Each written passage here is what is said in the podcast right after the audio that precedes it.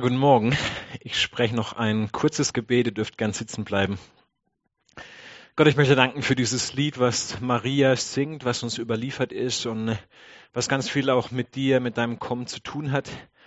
Und du siehst, wo wir gerade stehen in dieser Adventszeit, was uns beschäftigt, was uns vielleicht Sorge macht, was uns vielleicht auch freut. Und ich möchte dich bitten, dass du die Gedanken der Predigt nutzt, um uns anzusprechen, da wo wir es brauchen, dass du hineinkommst in unser Herz und uns von innen heraus füllst.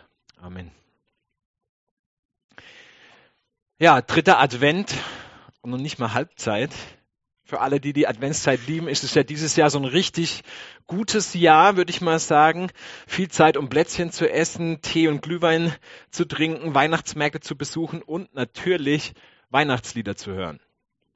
Keine Zeit im Jahr hat so sehr ihren eigenen Soundtrack wie die Adventszeit wer jetzt viel im Auto sitzt, ähm, wird entweder fröhlich mitsingend unterwegs sein oder er wird definitiv das Radio ausmachen, wenn er damit nicht so klarkommt, weil auf jedem Sender läuft jetzt rauf und runter ähm, die ganzen Weihnachtsklassiker.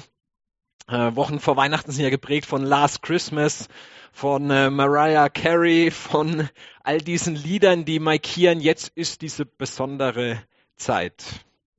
Auch in Kirche, ihr erlebt das heute live mit, werden in der Zeit besondere Lieder gesungen. Ähm, Victoria hat extra einen Chor dafür gegründet. Ihr seid seit einiger Wochen dran gewesen und habt geübt. Und auch heute Abend, Bernd hat es auch angekündigt, gibt's nochmal einen besonderen ähm, Weihnachtsabend mit Musik. Ja, Advent, Weihnachten und Musik, das gehört irgendwie zusammen. Und passend dazu haben wir gerade im Bibeltext quasi das erste Adventslied gehört, was jemals gesungen wurde. Das sogenannte Magnifikat, das Loblied der Maria. Das erste Adventslied kommt also tatsächlich von der Mariah, aber nicht von Mariah Carey, sondern von Maria, von Mama, von der Mama äh, von Jesus. Und sie ist damit die erste, die ein Lied formuliert, weil sie sich auf Weihnachten freut. Oder besser gesagt, weil sie wartet, freudig wartet, dass endlich dieser Moment passiert, dass Weihnachten passiert, das Original Weihnachten. Und dass es mit diesem Lied etwas Besonderes auf sich hat, kann man auch daran sehen, dass es ein ganz, ganz fester Bestandteil katholischer Liturgie ist. Die sind ja insgesamt ein bisschen näher an Maria dran, würde ich mal sagen. Ähm, und für sie ist das Lied ganz, ganz wichtig. Jeden Abend gehört es zum Stundengebet dazu dieses Lied. Da wird es betend gesungen. Und ausgerechnet in sehr katholischen Ländern wie Argentinien und Chile wurde dieses Lied während der Militärdiktatur verboten. Dieses Lied wurde aus den Gebets- und Gottesdienstliturgien herauszensiert, weil man verstanden hat, dass in diesen Zeilen eine gewaltige Sprengkraft drinsteckt. Es war zu gefährlich, zu subversiv für so eine Militärdiktatur. Die Mächtigen vom Thron stoßen. Das darf auf keinen Fall gesungen, gehört werden. Man könnte ja auf falsche Ideen kommen. Wir sehen also ein besonderes Adventslied, das sogar Diktatoren Angst einflößt. Und ich denke, da lohnt es sich mal reinzuschauen und zu sehen, welche Botschaft von Weihnachten dieses Lied eigentlich mitbringt. Wir nähern uns dieser Botschaft in drei Gedankenschritten. Was ist diese ganz spezielle Hoffnungsperspektive in diesem Adventslied? Oder anders formuliert, was passiert laut Maria, wenn das Kind, der Retter, kommt? Zweitens, wie passiert das? Worauf hofft da Maria? Also wie geht das? Wie kommt der Retter? Und dann drittens noch kurz die Frage, wann ist es soweit? Oder was hat Watten eigentlich mit Weihnachten zu tun? Für diesen ersten Gedanken, was ist die Hoffnungsperspektive, hilft es auf jeden Fall, mal kurz das Setting anzuschauen, in dem Maria anfängt, dieses Lied zu singen. Es beginnt mit dieser sonderbaren Ankündigung, dass Maria irgendwie übernatürlich schwanger werden und ihr zukünftiges Kind jemand ganz Besonderes sein würde. Und auch ihre Cousine erwarte ein Kind und natürlich war Maria nach dieser sonderbaren Ankündigung erstmal völlig überrascht, wahrscheinlich auch verwirrt. Sie macht sich jedenfalls auf, um zu dieser Cousine Elisabeth zu kommen. Und als die beiden sich dann begegnen, ist es so ein bisschen wie in einem Musical oder man könnte sagen auch in einem Disney-Film. Aus heiterem Himmel wird plötzlich angefangen zu singen. Zwei schwangere Frauen, die sich begegnen und lieb haben. Und ich stelle mir so eine Szenerie vor. Es kommen so ein paar Vögel dazu, ein paar Eichhörnchen. Und äh, die fangen dann so an einzustimmen und vor lauter Lieblichkeit. Und es passt doch irgendwie auch so ganz nett und gut zu Weihnachten. Wenn es dabei bleiben würde, wäre es aber schwer erklärbar, warum in Argentinien dieser Text verboten wurde. Und tatsächlich biegt dieser Songtext ja gerade, wenn es so schön kitschig werden könnte, in eine ganz andere Richtung ab. Und klingt dann statt nach Disney eher nach Punkrock. Ich lese die Verse 51 bis 53 nochmal vor. Gott hebt seinen starken Arm und fegt die Überheblichen hinweg. Er stürzt die Machthaber vom Thron und hebt die Unbedeutenden empor. Er füllt den Hungernden die Hände mit guten Gaben und schickt die Reichen mit leeren Händen fort. Das klingt auf einmal viel weniger nach besinnlichem und zauberhaftem Advent. Es klingt für mich mehr nach Che Guevara oder so. Und wovon Maria hier singt, während sie eben auf das erste originale Weihnachten auf die Geburt ihres eigenen Kindes wartet, ist nichts weniger als die Hoffnung auf eine soziale Revolution, auf eine Umkehrung der aktuellen Verhältnisse, die sie tagtäglich erlebt. Maria ist offenbar der Überzeugung, dass wenn das stimmt, was Gott ihr versprochen hat, wenn dieses Kind wirklich göttlich außergewöhnlich ist, dann muss das handfeste soziale, politische und ökonomische Folgen haben. Das heißt, unser christlicher Glaube, dass Gott tatsächlich in diesem Jesuskind als Mensch auf diese Welt kommt, das ist alles andere als eine harmlose und belanglose Nachricht. Da haben die Militär, äh, Militärdiktatoren in Argentinien aus meiner Sicht ganz schön viel verstanden. Es geht nicht darum, dass wir uns über ein paar Festtage alle ein bisschen mehr lieb haben sollen und ein bisschen mehr geduldig mit den anstrengenden Verbanden umgehen sollen. Darauf wird Weihnachten ja gern reduziert, ja, auf so dieses flauschige Familienfest, bei dem es irgendwie um Geschenke auspacken und um besonderes Essen und um Plätzchen geht. Das mag nicht völlig unberechtigt sein, aber wovon Maria hier singt, das ist etwas völlig anderes. Sie träumt und singt davon, dass Gott die bestehenden Verhältnisse, die sie dramatisch erlebt, auf den Kopf stellt. Ich finde Dietrich Bonhoeffer, der am dritten Advent vor einigen Jahren, 1933, über dieses Lied gepredigt hat, der das gut formuliert. Es sagt, dieses Lied der Maria ist das älteste Adventslied. Es ist zugleich das leidenschaftlichste, wildeste, ja man möchte fast sagen revolutionärste Adventslied, das je gesungen worden ist. Es ist nicht die sanfte, zärtliche, verträumte Maria, wie wir sie manchmal auf Bildern dargestellt sehen, sondern es ist die leidenschaftliche, hingerissene, stolze, begeisterte Maria, die hier spricht.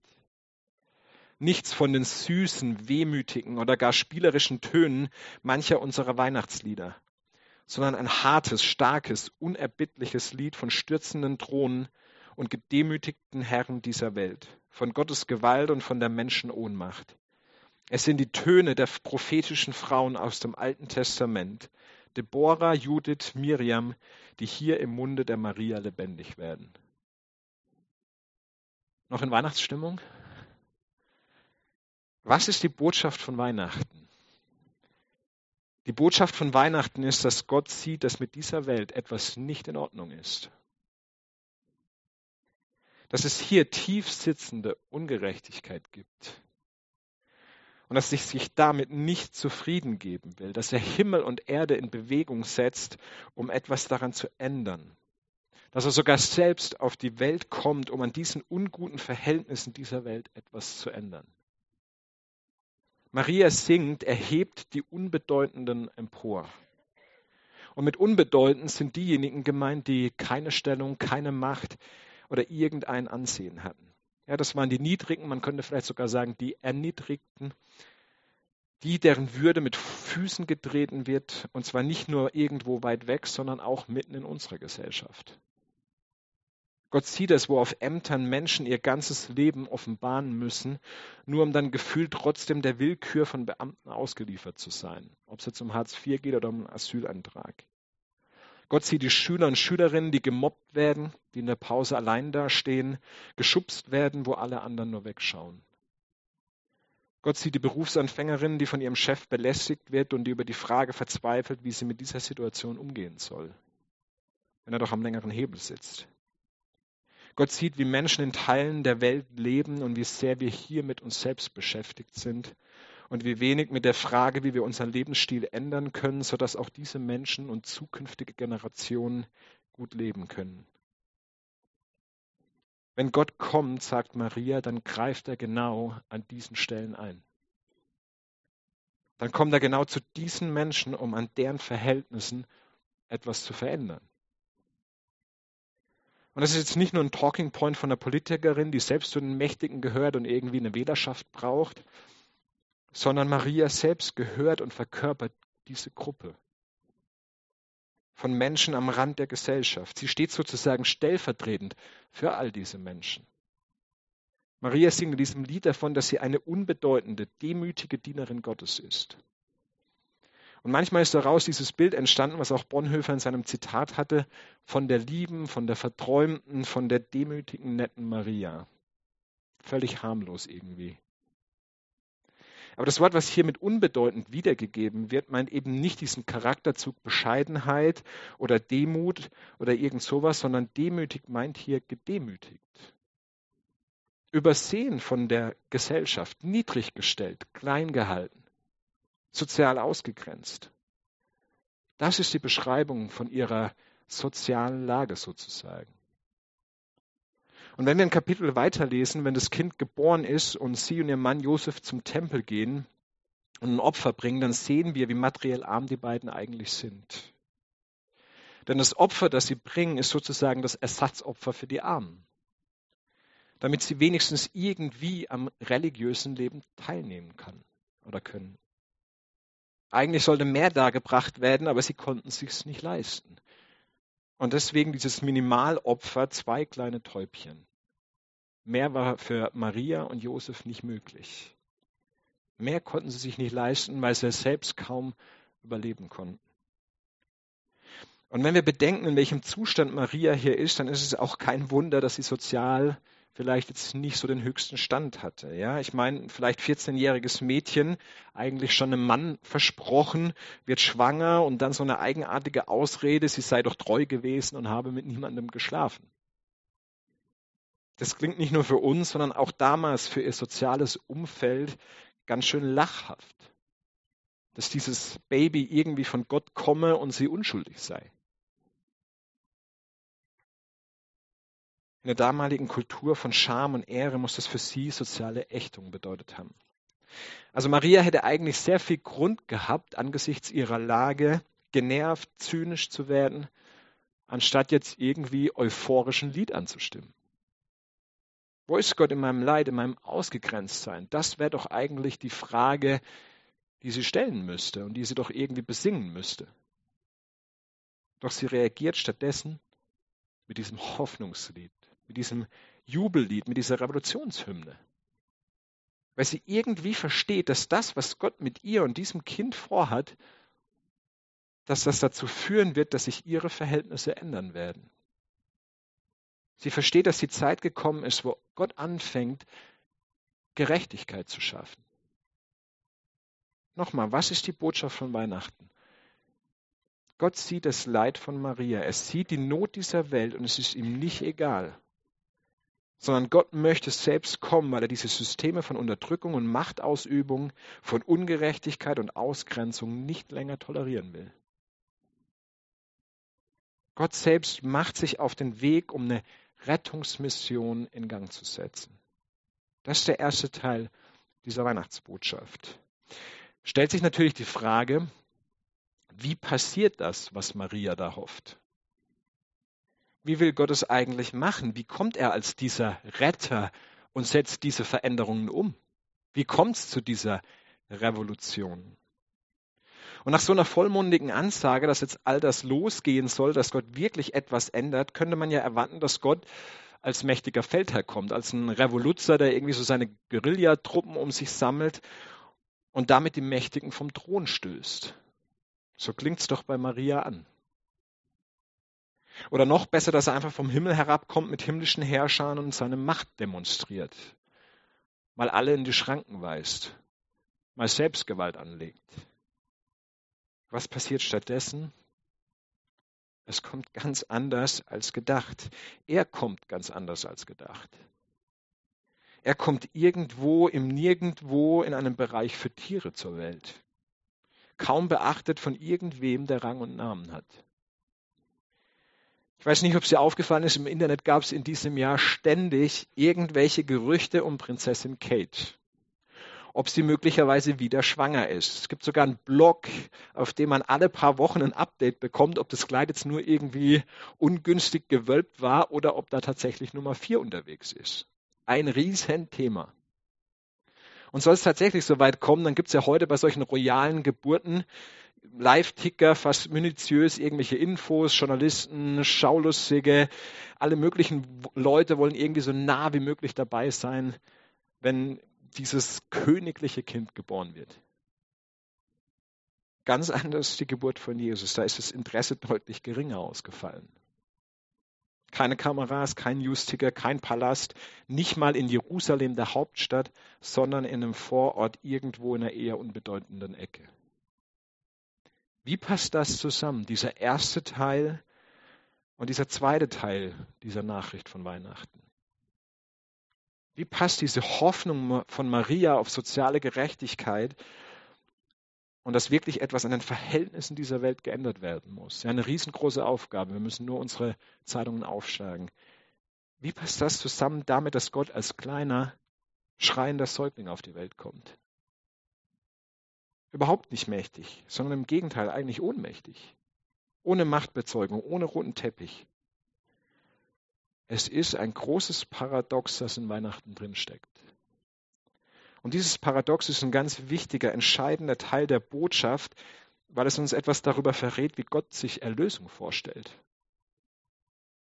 Wie Gott sich Erlösung vorstellt. Zwei Aspekte möchte ich dazu anschauen. Vielleicht kennst du den Reflex, dass wenn du Ungerechtigkeit mitbekommst, vielleicht aus zweiter Reihe erlebst, wie Menschen wirklich Übles angetan wird, dass so dieser Reflex in der hochkommt, dass man die Verantwortlichen doch mal kräftig schütteln müsste. Kräftig schütteln, packen, am besten mal selbst spüren lassen, was sie da anderen eigentlich antun. Ganz typischer Reflex, den ich ehrlich gesagt auch in Bezug auf die Ukraine-Krise kriege. Am liebsten würde ich mal nach Russland marschieren und mal kräftig durchschütteln. Und die Hoffnung ist, dass einem das irgendwie eine Art von Genugtuung bringt. Ja, wenn sie das mal selbst erleben, was sie da anderen antun. Gott reagiert ganz anders.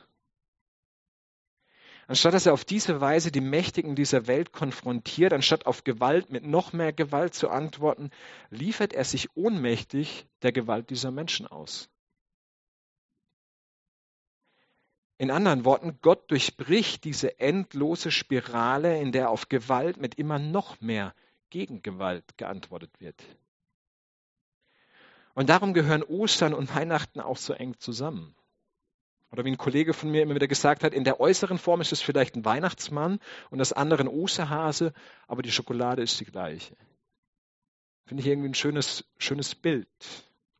Ostern und Weihnachten gehören untrennbar zusammen, weil das, was an Weihnachten passiert, an Ostern quasi nochmal gesteigert wird und auf einen Höhepunkt getrieben wird.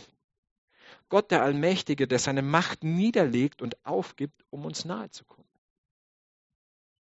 Aber nicht nur um uns nahe zu kommen, sondern wir glauben, dass wenn Jesus am Kreuz stirbt, dass er dieses Gewaltpotenzial, was in dieser Welt so vielfach vertreten ist, selbst in uns drinsteckt, dass er das mit sich in den Tod nimmt und so wie der Gott reagiert, ist sozusagen die einzige Perspektive, die es gibt, um aus dieser Spirale irgendwie auszubrechen. Weil irgendjemand anfangen muss, der diese Spirale durchbricht. Anders geht es nicht. Mir ist klar, wir hören es nicht zum ersten Mal, dass Gott in einem kleinen Kind in Bethlehem geboren wird. Aber ich frage mich für mich trotzdem, wenn ich mein eigenes Leben anschaue, ob ich diese Nachricht schon so gehört und verstanden habe, dass sie anfängt in meinem Leben endlich etwas zu bewirken. Konkreter gefragt, wo halte ich eigentlich trotzdem an Macht fest? An meinem Recht auf Vergeltung und Rache und wenn es nur in Gedanken ist. Vielleicht auch in den Weihnachtstagen, wo man oft auch viel mit schwierigen Verwandten zu tun hat, ein herausfordernder Gedanke. Wo bin ich bereit, der Erste zu sein, der diesen Schritt geht und auf Aggression nicht mit mehr Aggression antwortet? Oder wo ist meine Sprache und mein Verhalten nicht ermutigend und lebensfördernd, sondern destruktiv und verurteilend? Ja, weil ich Erfahrungen gemacht habe, die mich verletzt und verbittert haben. Auch das eine Art zu antworten auf Gewalt, die mir selbst angetan wurde. Oder wo drücke ich rücksichtslos mein Ego durch, weil ich schmerzlich erleben musste, dass wenn das nicht passiert, ich scheinbar zu kurz komme. Wenn Gott seine Macht aufgeben konnte, ist es da nicht dran, dass ich das vielleicht auch lernen kann? Macht aufzugeben, Macht auszuüben. Und ich glaube, dass es nur dann gelingt, wenn wir dieses Baby, diesem Kind begegnen. Es sozusagen Teil unseres eigenen Lebens wird. So wie Jesus Teil dieser Welt geworden ist, hineingeboren wurde, so muss sozusagen Jesus in unser Herz hineingeboren werden. Und in unserem Herz aufwachsen, größer werden, mit seiner Art uns prägen.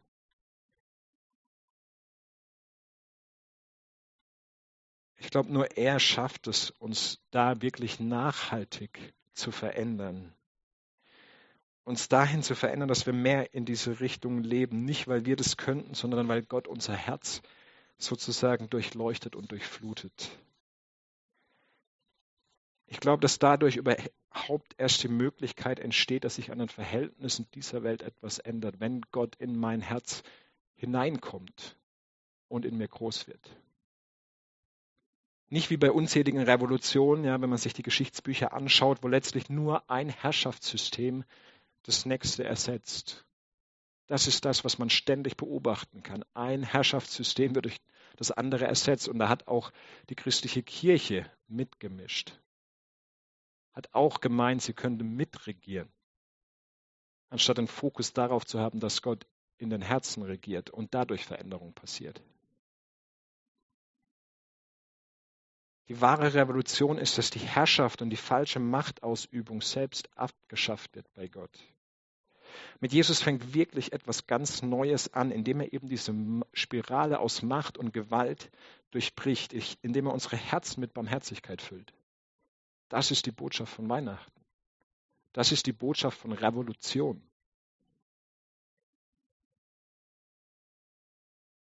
Das ist der erste Aspekt. Und dann noch dieser andere Aspekt, der vielleicht für uns persönlich noch tröstlicher ist, nämlich der Gedanke, dass wenn Gott in diesem kleinen Baby auf die Welt kommt, dass Gott dann tatsächlich die Not und das Leid dieser Welt nicht nur so aus einer Vogelperspektive kennt, ja, von oben betrachtet, sondern dass er es selbst durchlebt und durchlitten hat.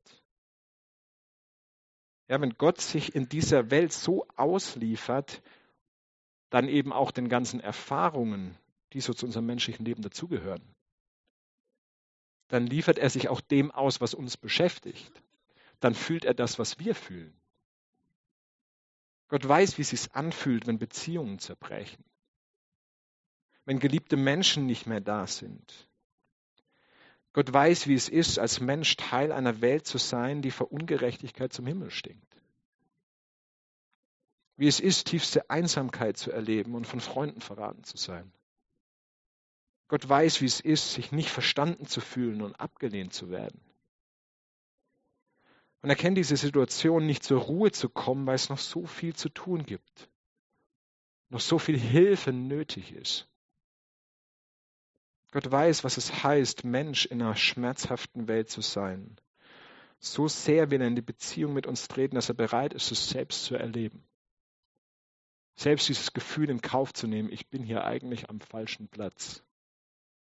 Keiner will mich. Er erlebt es schmerzhaft. Und ich glaube, genau deshalb kann uns diese Beziehung zu Jesus auch tatsächlich eine Hoffnungsperspektive werden. Weil wir es eben mit einem Gott zu tun haben, der wirklich weiß und versteht, wie es uns geht. Er ist keiner, der irgendwie weit über uns steht und tausend Erwartungen hat, dabei aber eigentlich keine Ahnung hat, wie das echte Leben spielt. Ist das so eine Situation oder Erfahrung, die wir manchmal im Arbeitskontext bitter machen? Sondern Gott ist einer, der mittendrin ist, mitten im echten Leben. Das ist die Botschaft von Weihnachten. Er versteht dich, dein Herz. Und es ist nicht nur billiger Trost, sondern als Christen glauben wir, dass in Jesus tatsächlich etwas Neues angefangen hat. Ja, wie er mit Menschen am Rand umgegangen ist, mit Frauen, mit Kindern, mit Leuten, mit denen sonst niemand abhängen wollte oder konnte, weil sie irgendwie nicht ins System gepasst haben, weil sie irgendwie unberechenbar waren. Er hat Vergebung vorgelebt, er hat Frieden vorgelebt, er hat Barmherzigkeit und Versöhnung gestiftet. Wir glauben, dass in Jesus tatsächlich etwas Neues, etwas anderes in diese Welt gekommen ist und was diese Welt tatsächlich braucht und wonach sie sich sehnt. Und wir glauben, dass genau diese Revolution der Nächstenliebe sozusagen mit uns und durch uns irgendwie auch weitergehen soll. Damit sind wir wieder beim Boot. Jesus ruft uns in seine Nachfolge, lädt uns ein, seinem Weg zu folgen, der sich nicht in Machtspielen und Bedeutungsgehabe verliert. Ein großes Thema, nicht in Machtspielen verliert oder in Bedeutungsgehabe. Das ist der Weg, wie diese Welt tatsächlich Veränderung erleben kann, wenn Menschen Jesus Christus folgen und dadurch andere Menschen freisetzen, Würde zurückgeben und andere in Gemeinschaft einbinden. Das ist das, was Jesus gelebt hat und wozu er uns immer wieder aufruft. Menschen in Gemeinschaft einbinden, Menschen freisetzen, Würde zurückgeben.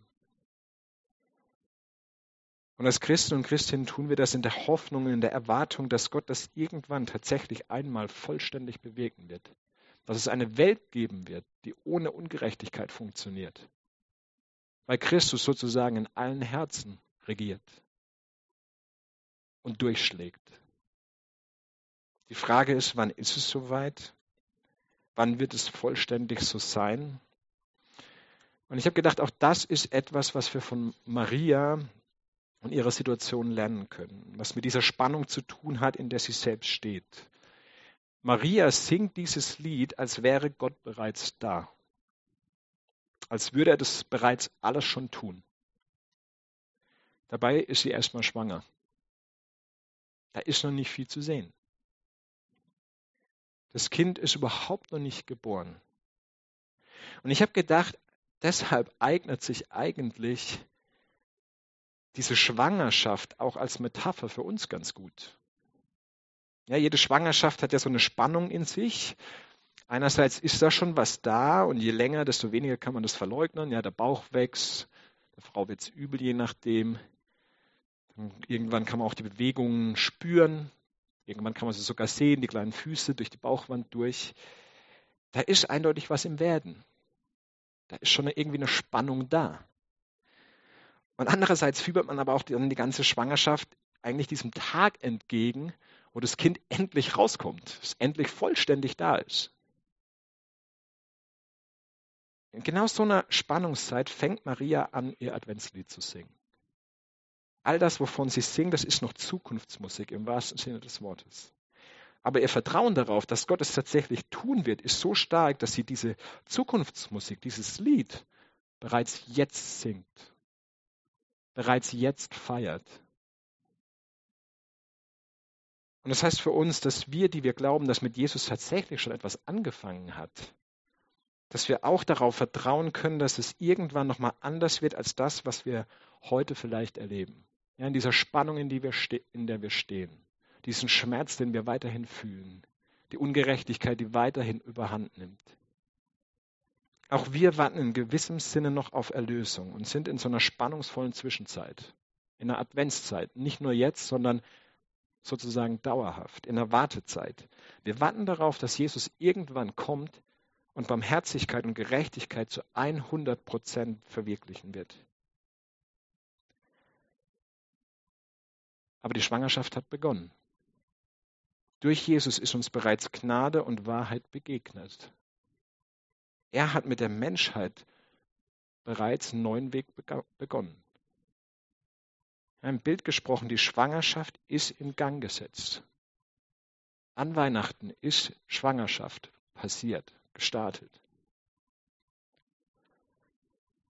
Und wir brauchen, weil es eine göttliche Schwangerschaft ist, auch keinen Schwangerschaftsabbruch befürchten. Der Embryo wird heranwachsen, Gottes Geist wird dafür sorgen und es wird der Tag kommen, da wird dieses Baby voll da sein. Das ist christliche Hoffnung. Und das ist der Grund für Maria zu singen. Und ich glaube, das sollte auch der Grund für uns sein, Adventslieder zu singen, Hoffnungslieder zu singen. Lieder des Friedens anzustimmen, der Hoffnung, der Gerechtigkeit in einer Welt, die von Ungerechtigkeit immer noch geprägt ist. Sie anzustimmen, sie uns einander zuzusingen. Und zwar nicht nur, mit, nicht nur mit Worten und vielleicht mit Musik hier vorne, sondern auch mit der Art, wie wir leben, worauf wir unseren Fokus setzen, was wir tun. Wir vertrauen darauf, dass dieser Tag tatsächlich kommen wird. Dass Weihnachten tatsächlich Wirklichkeit für alle wird.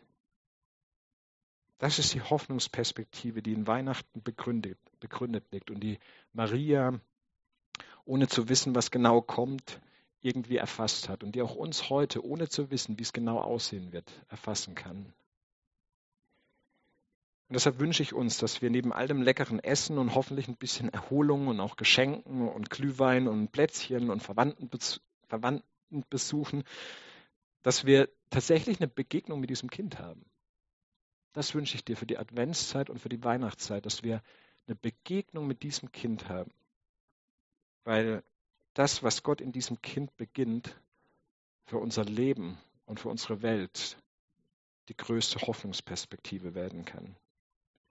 Eine Perspektive, die uns mitten im Leid und im Durcheinander dieser Welt immer wieder ein Adventslied anstimmen lässt.